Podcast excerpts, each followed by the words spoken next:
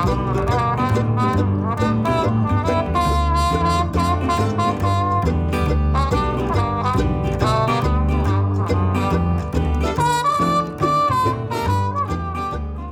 and welcome to the podcast for people with a propensity for plants, or On the Ledge for short. I'm your host, Jane Perrone, and in this week's show, we're talking about predators on your plants. Yes, biological controls. Plus, I'll be answering a question about a prickly pear that needs support, and we have our youngest ever meet the listener. You are going to love her. I've just discovered that I'm number one on the Russian home and garden chart. So, privyet to any Russian listeners out there.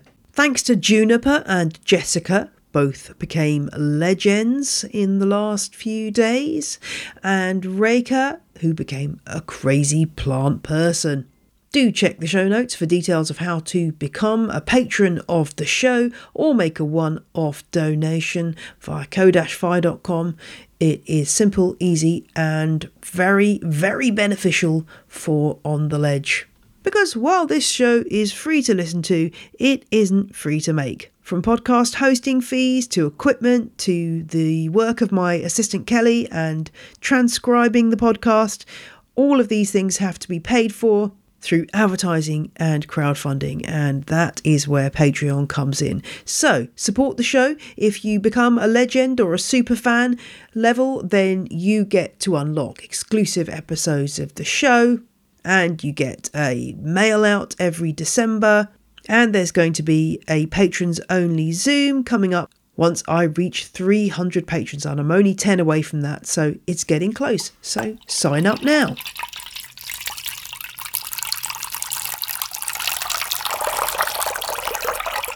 when you start bringing houseplants into your home, it is inevitable that there will be some livestock that either comes in with the plants or arrives on your plants in due course, whether it's mealybugs, those fluffy white terrors of the cacti and succulent world, spider mites, those invisible assassins of your Maranta group plants, or fungus gnats the floaty but oh so annoying flies that lay their eggs in your compost. All of these pests will, in their own unique way, drive you into the ground. So it's not surprising that many of us have been turning to biological controls. We're trying to avoid using synthetic chemicals in lots of areas of our lives, and houseplant care is no exception. But it's very confusing from what to buy to how to apply this is one of those topics that really needs looking at. And so I got two experts to answer all of your questions about biological controls. And the interview was such a good one that I've decided to split it across two episodes. In this episode, we'll hear about what biological controls actually are, why it's vital that you read the label, and how to get the best out of biological controls for fungus gnats, aka sciarid flies. I'm Tessa. I own Ladybird Plant Care and sell bugs that eat the bugs you don't want on your plants. So, my name's Andy Brown. I'm the managing director of um, Andermatt UK, who are a global manufacturer and retailer of biological control products. Lots of listeners have been desperate for us to talk about this topic in the show because it seems increasingly popular the idea of biological controls that we can avoid using chemical sprays and instead rely on a small, tiny army of creatures to sort out our problems. But I'm not sure that all of us have quite got a handle on what the phrase biological control actually means. Does one of you want to start off? Maybe Andy, just give us a, a definition as closely as you can of what biological controls actually are. Yes, certainly. As you say, it's it, it can be complicated, and one of those complications is because there is no one definition of what biological control is. So depending on where you are in the world, um, you come across terms like um, natural or found in nature or living organisms or chemically identical. Um, but uh, as a as a general uh, rule, it's uh, using a natural solution to control a pest or disease um, problem. And to, to get around this issue of there not being one definition, the, there's a trade association called the IBMA, the Biocontrol Manufacturers Association, and they've come up with this term of bioprotection as a way of sort of an um, umbrella term for uh, biological uh, control.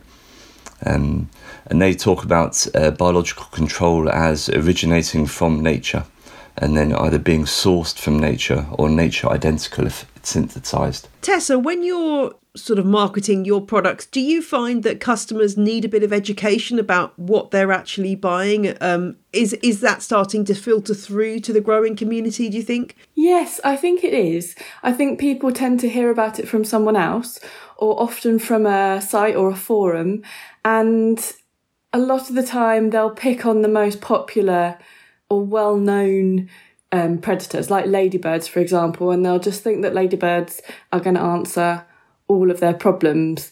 I think the main education piece is around the fact that there's a there's an ideal predator for each pest, and there's ideal conditions for that that predator. Um, if you want to get it right, if you want it to do its job, then you need to be using the right thing and you need to be using it at the right time of the year or in the right light and heat conditions for it to work effectively. And also giving people the understanding that it's not a bug spray, so you can't just liberally throw it around and it's just going to work. Um, that they're live creatures and we have to give them some encouragement and make sure that we're giving them the right conditions for them to do their job. Yeah, I mean it's the old thing about read the label, isn't it? And I think uh, with biological controls, it is it's really vital because I know lots of people who you know are thinking about in the garden, people who spend money buying the nematodes that work on, say, vine weevil, and then say, oh, it didn't work. And you sort of question them further, and it turns out that they've not really applied them when the soil's at the right temperature or in the right way. And lo and behold, it hasn't worked. So, yeah, it's, it's the old thing of read the label, isn't it? It is. And I think um, it's really important to identify that you really have got to grips with what pest you've got in the first place, and that you know therefore what predator you need and the conditions and the way in which to apply them before you purchase them as well. Because once you've got them, there's nothing you can do. You can't send them back. They're live. Let's just go through some of the main products that you can get for the, the pests that houseplant growers will be encountering. I guess the one that I get the most questions about are fungus gnats. And often it's people who think they've got fruit flies and don't realize that they're actually a completely different species of fly that is affecting their plants. I think that's the one that most people ask about. And back a couple of years ago, right at the start of my podcast, I did an episode on fungus gnats. And back then, I think the main biological control that was being recommended was the nematodes. I've forgotten the species name, but now mites seem to be on the agenda as well. Can we just talk a little about a bit about what the fungus gnat options are for biological control? The fungus gnats is actually the, the larvae that cause the damage to, to the plants. Um, the larvae live in the soil, in, in, in damp soil is what they like, which is um, what the plant likes. So if you're keeping the soil nice and moist for your plants, you're also creating an environment that the larvae would like. Um, but it's often the adults that people see more, so the actual flying adult, and they're more more of a nuisance. Than actually causing damage to your plants, and they're just a, a nuisance flying around you and your house. Um, and yet, by far the, the most commonly used biological control products um, for home use for control of fungus gnats or sciarid fly is um, is nematodes, and it's the nematode species Steinernema feltiae, and it's in a, a number of, of different products and this is put onto the soil in, in water to control the larval stage. It really does work. I mean, I use that treatment sort of twice a year on my house plants. I think one of the things that people people want with pests is they want there to be a silver bullet that they're going to put do something and it's going to fix the problem forever. Uh, which is not really how how pests work or how biological controls work, but it certainly is effective that I find the nematode uh, treatment for, for the fungus gnats, but you do have to do it a couple of times a year for it to be effective. Is there anything you can do to really get the best out of your out of your nematodes when once you have applied them in terms of keeping them going as long as possible while there's still fungus gnats around. I imagine they need some kind of moisture level in the soil to work. That's a question I get asked a lot is how moist does the soil need to be? How wet does the soil need to be? I like to keep my plants really dry. I, you know, that kind of question. And a really good test that I was told is that you don't have to actually do it, but imagine if you squeezed that pot, you would want a couple of drops to come out the bottom. So you wouldn't want it to be dripping and you don't want it to be dry that no water would come out of that pot if you squeezed it, but you just want it so that through the holes in the bottom of the pot, a couple of drops would come out.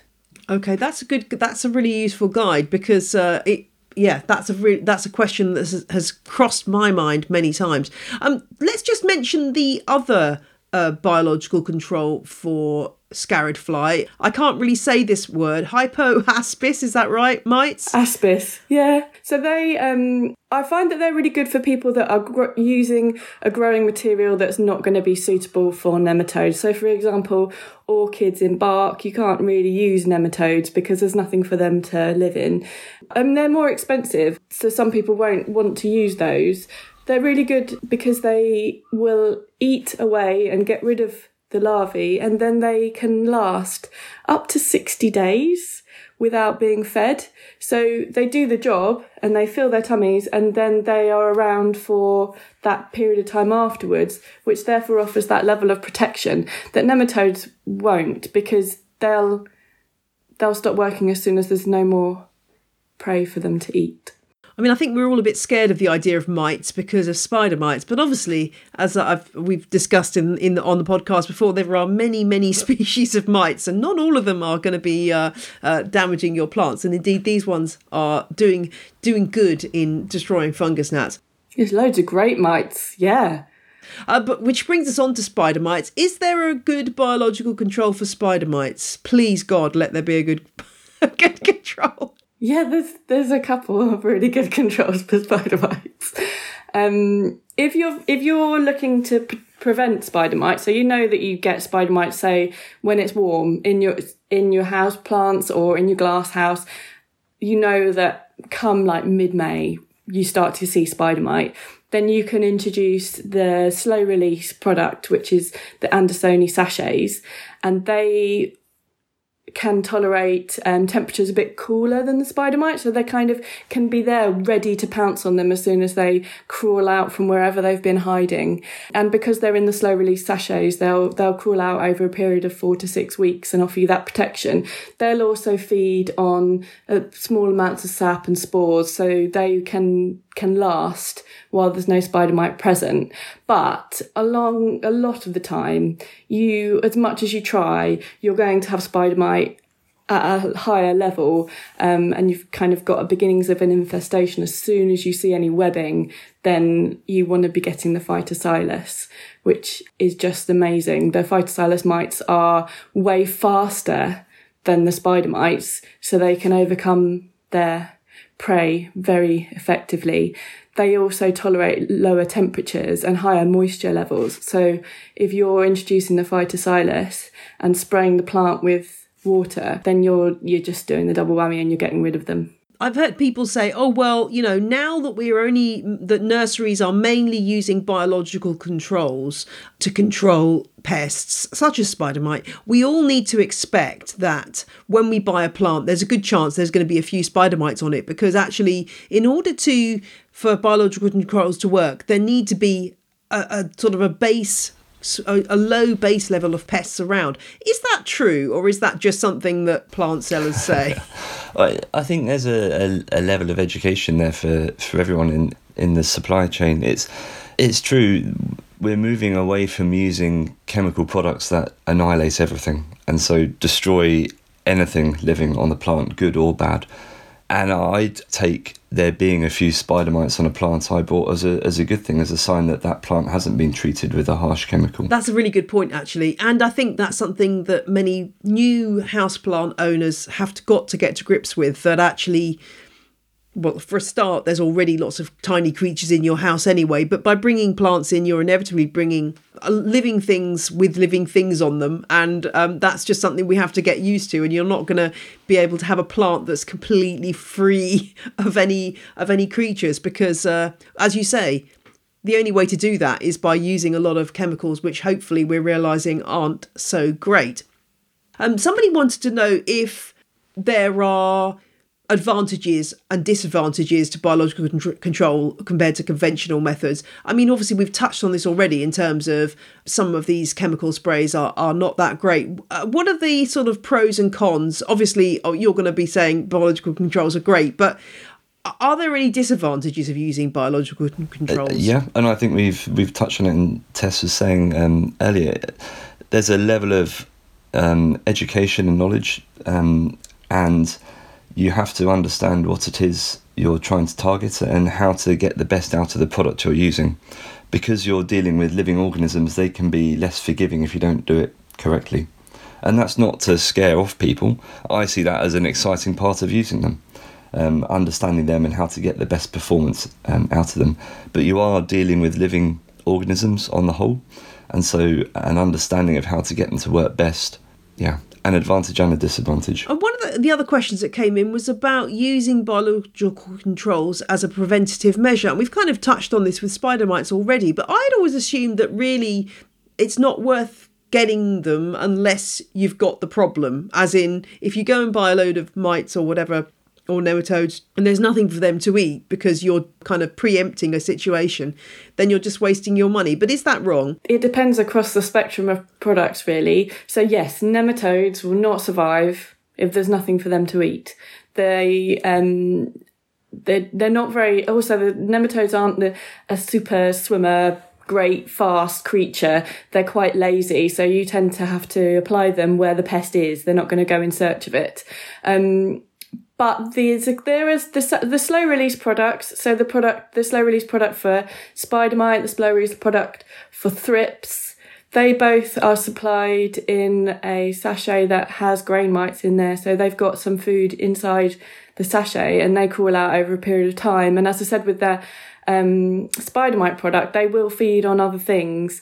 On the whole, you're looking to to. I think if you want to get your money's worth, you, yeah, right. You you want to introduce those products once you've got something for them to eat. Their prey is present, and I think if you know your plants and you know the problems that you've had in the previous years, I always say to people, it's almost pos- it's almost a good idea to keep a pest diary, so that from year to year you know when certain things started to appear, and you get your um, predators in either as soon as the first signs of problems are there or just before. If you know every year you get spider mite on your um, particular plant when the sun starts shining through that window, then get it in early, get it nipped in the bud. I've got a Ctenanthe, a member of the Maranta family, which is just always got a bit of spider mite on it, and I for that reason I keep it on its own. But I'm wondering if I wanted to use a biological control on that, whether there would be enough on the plant for the biological control to be effective, or do I need a whole sort of mini jungle of uh, foliage houseplants for the mites to snack on, or is one plant enough? One plant's enough. On on most suppliers' websites, there'll be information about how much you need per square meter or per plant. So you, it's quite easy to work out how much you need. With the nematode products, it's a bit tricky because they uh, they come in very specific sizes, um, and that's just due to, the, due to the way that they're produced. But for something like the Andersoni, you can order as, as few as five sachets, and for one plant, you might just put one sachet on there, um, and then put the other ones on plants that are susceptible to spider mite, and change it every every six weeks or every eight weeks if you really don't think there's much of a problem. But you might really, with that, want to just use something like an horticultural soap every fortnight. If it gets a bit worse, every week, a couple of times a week to keep the spider mite under control. That might be a much more effective way for you to do that. And Andy, somebody wanted to know about how we get these biological controls in the first place. I can't imagine what the what the what the factory looks like where you produce nematodes. Can you give us an insight into how how these biological controls are mass produced for the market? There's not a lot of knowledge out there because it's something that is so alien to people, but there's an incredible amount of research that goes into developing these technologies. And, and we talked earlier about the Steinernema feltiae for controlling sciarid. That's been around for 30 years.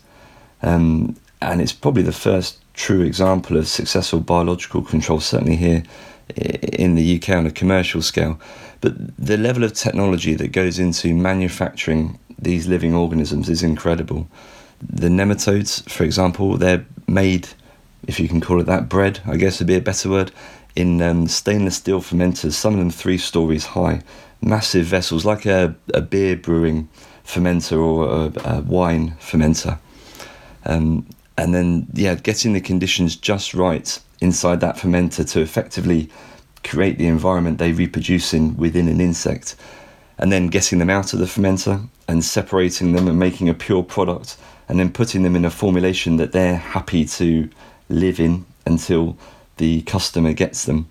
Um, yeah, there's an incredible amount of technology and history and research money that's gone into these. Well, I wasn't expecting you to describe a three stories high metal fermenting tube. describing how, how these things come about. That's amazing because, and when you get them, I mean, I, I when I, the first time I used a biological control was many years ago now, but it was probably whichever the nematode that's used for slugs, I would imagine. But I remember getting it, the pack, and having to put it in the fridge and having to put a big sign on it so my husband didn't try and put it on toast or anything, and um, getting it out, and it looks like a sort of um, powdery powdery brown sort of powdery semi sticky stuff which you then got to dilute in water. And i think that sort of blew my mind because i'm thinking i can't see what i'm dealing with here which is kind of slightly disturbing. I wonder if that's why when you're talking about people's concept, sort of ideas about what biological control is they want to think about a ladybird because we all know what a ladybird looks like and what it is it's quite hard to sort of think about a nematode in a useful way when you've never actually seen what they look like and, and you get this brown powder and it's all very mysterious. But I guess that's why you have to follow the instructions very closely.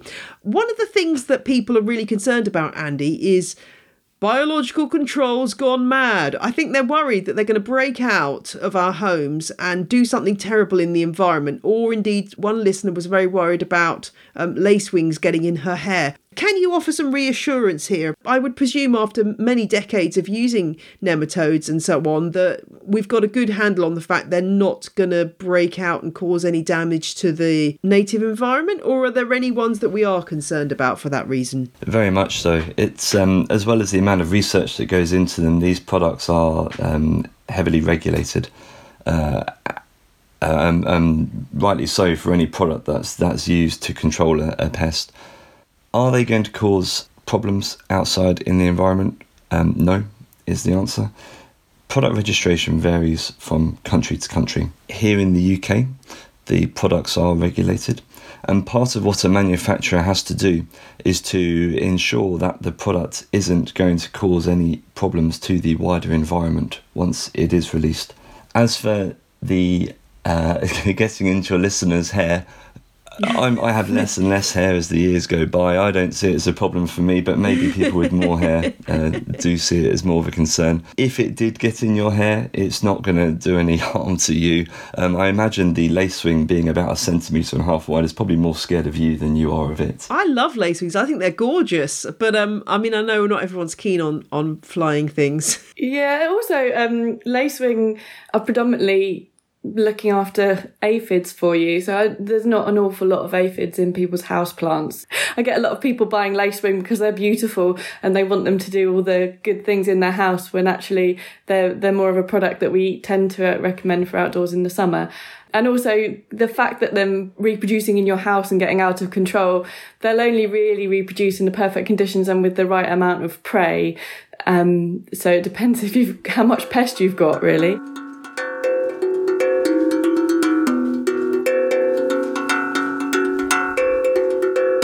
Thanks so much to Tessa and Andy. And my interview with them will be continuing in next week's show.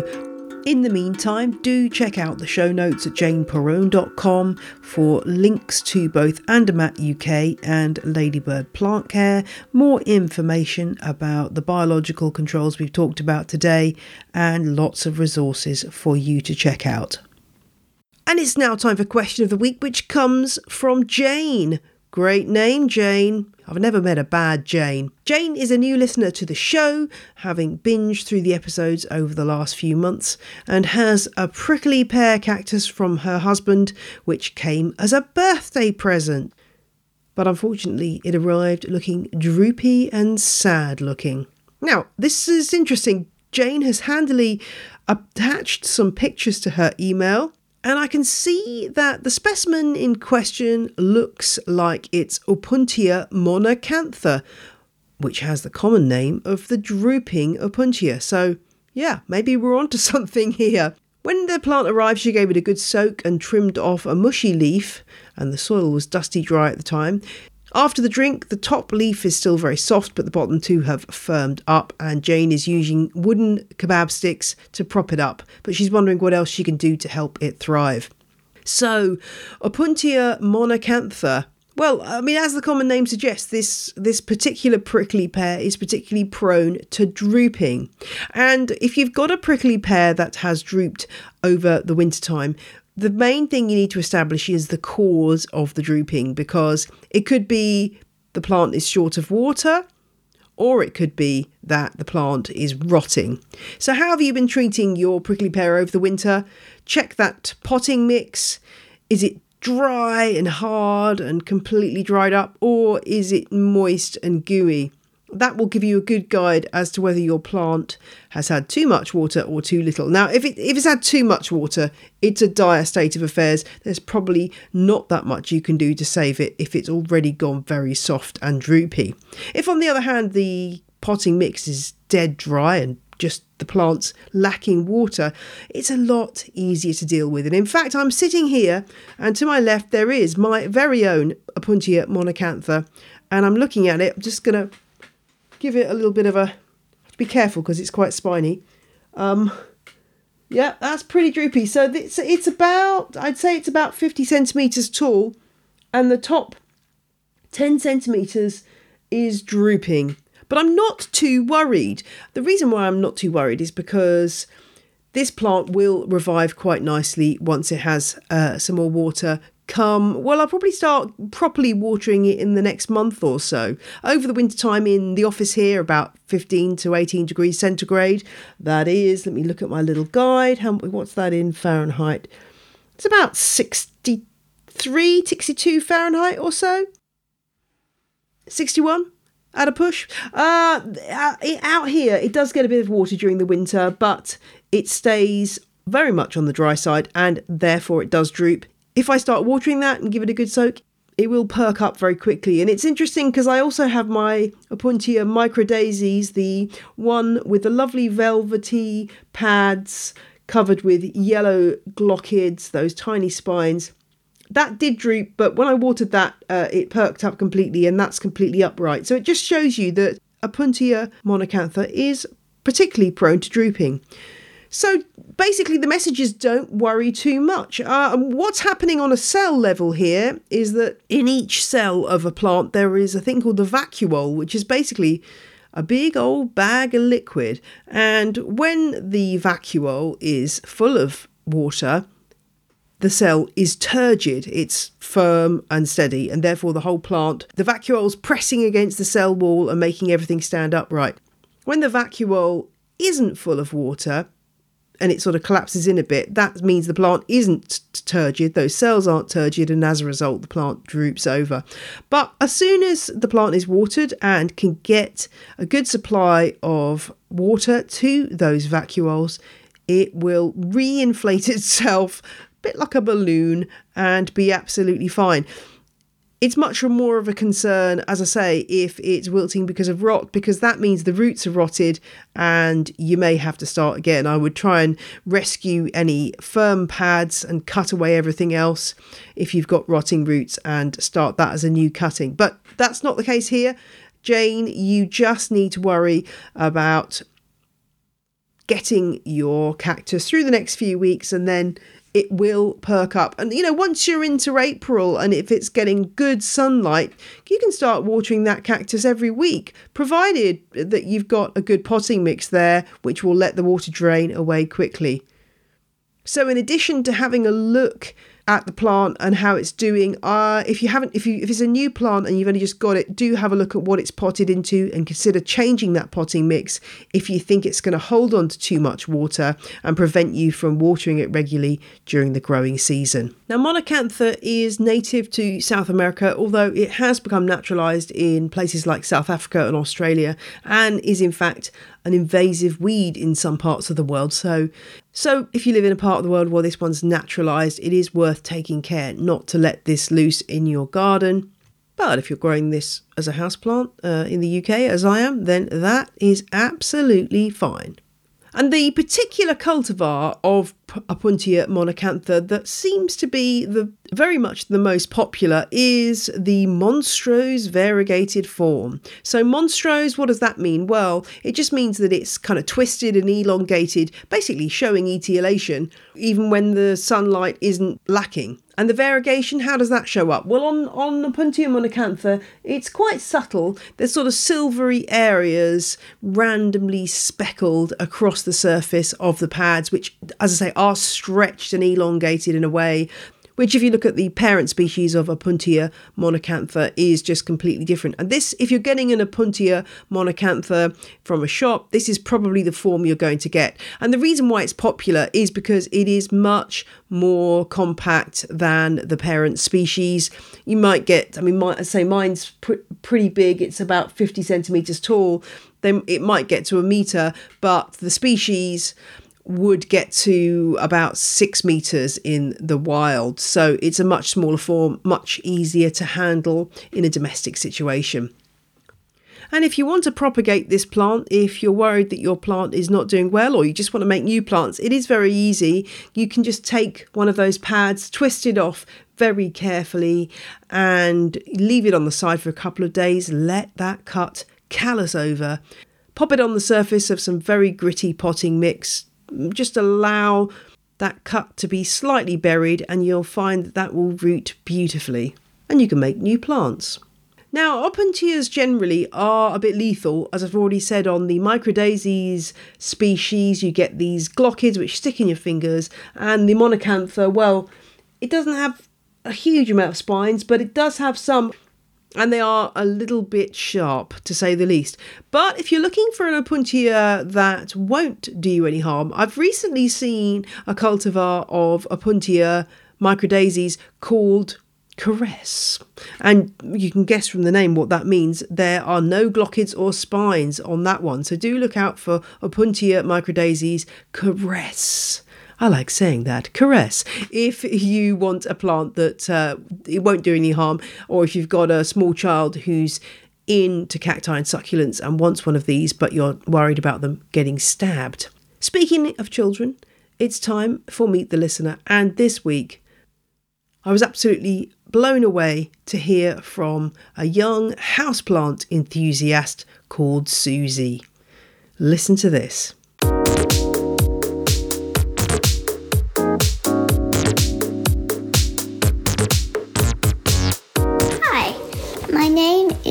Susie and I'm seven years old. I got into houseplants last year and during the first lockdown and I really love them. It's my birthday soon and hopefully I will get some new plants and I just learned how to say plants in Latin, which is You've been selected to travel to Mars as part of the first human colony on the Red Planet. There's only room for one houseplant from your collection on board. Which plant do you choose? I would really like to take my money tree to Mars because um, it's really easy to care for, and I think it could survive a, um, um, a little while on Mars without oxygen. And also, I spent a whole £59 99 on it with my own money, and it's been really happy and even pushed out some new growth for me um, a few times. So I would definitely choose my money tree, Pachira aquatica, because there's lots of other common names called money tree. Question two What is your favourite episode of On the Ledge? My favourite episode of On the Ledge is definitely the episode when you interview Maria Failla because that's a, quite a funny episode in my opinion um, and I just really like that episode. I listen to it almost every night and I just really like that episode. Question three Which Latin name do you say to impress people? I definitely like to say Rhaphidophora tetrasperma because it's a long name and it sounds like a tongue twister to lots of non-plant people. Um, because I, I really like that plant and I'm hoping for one for my birthday. Question four Crassulacean, acid metabolism, or guttation? Um, I definitely prefer guttation to CAM because um, I can actually physically see guttation happening all around me on my plants. Um, CAM is really cool, so lots of plants have adapted to, but I think I like guttation slightly more because I can see it and also it looks like a crystal hanging off of my plant's leaves. Question five Would you rather spend £200 on a variegated monstera or £200 on 20 interesting cacti? Um, I would definitely choose the cacti because as much as I like monsteras, um, I do even know if my mum would spend that much money on just one plant. Um, so I think she would just about be able to spend it on 20 cacti. Um, because I love cacti, um, even though I really like um, monsteras, even our first one that we tried didn't go too well, even though it's so beautiful, I would definitely choose um, more plants rather than just one beautiful one. Thanks to Susie's mum for helping her take part, and to Susie, kid, you are gonna go far. That was amazing. There are lots of adults who wouldn't have had the confidence to do what you've just done. So well done to you. And wow, it was kind of a little bit like listening to myself as a child, except Susie was way more clued up than I was at that age. And if you want to take part in Meet the Listener, age, location, and background are immaterial. Just drop a line to ontheledgepodcast at gmail.com. That's all for this week's show. I'll be back next Friday for more planty pest control. Bye. lonely spider crawling on the floor. Lonely spider longing for love once more. The music you heard in this episode was Roll Jordan Roll by the Joy Drops, an instrument the boy called Happy Day Kakana by Samuel Corwin, and Lonely Spider by Colour. All tracks are licensed under Creative Commons. Visit Jane Perrone for details. Forward, backward, no direction.